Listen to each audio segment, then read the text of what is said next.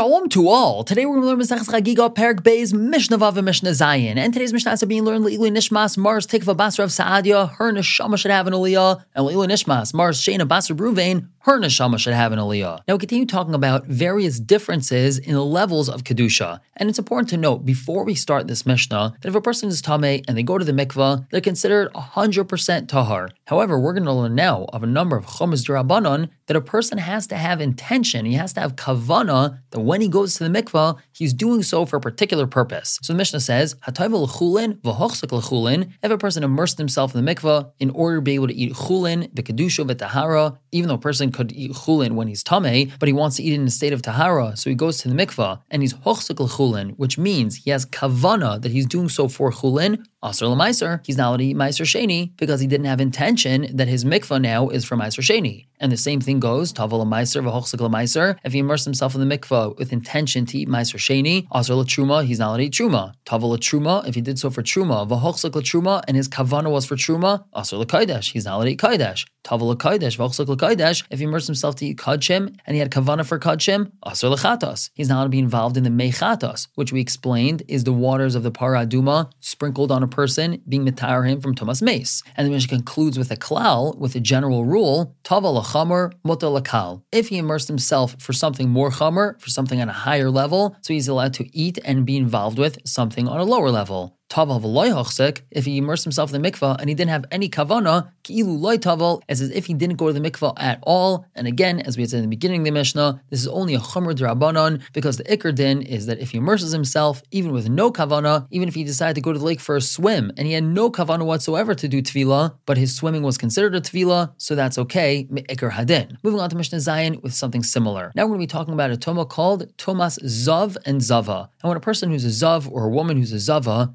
leans their body weight on something, that now has a very chomer din of tuma called Tomas Midras. So the Mishnah tells us, Bigdei Amma Aretz, Midras Laprushin. Amma Aretz, unlettered, unlearned people, their begadim, their clothing, are considered Tomas Midras in regards to Prushim. Prushim are people who are makbid to eat their chulin in a state of tahara, and so Prushim have to view the clothing of Amma Aretz as if they have Tomas Midras. That's because Amma Aretz aren't careful with Toma and Tahara, and therefore it's very possible that this Amma Aretz, Azizav, wore this clothing, or his wife, while she was a Zava, she wore the clothing, and therefore Prushim have to be careful of this clothing. Now, an added Chumrah is Bigdei Prushim, Midras La'ichle Truma. The Begadim of Prushim have to be treated like they have Tumas Midras in regards to those that eat Truma. That's because even though Prushim are makbid with Tom and Tahara, when it comes to Chulin, they're not careful when it comes to Truma. And further going up the line in Kedusha, Bigdei Eichle Truma, Midras L'Kaidesh. The Begadim of those who eat Truma are Midras in regards to Kaidesh. In Bigdei Kaidesh, Midras L'Chatas. The Begadim of those who are makbid on Kaidesh, they're still considered midras in regards to chatas, meaning people are going to be doing work with the mechatas, with this paraduma water. And now we have two stories about this. Yosef ben kahuna. Yosef ben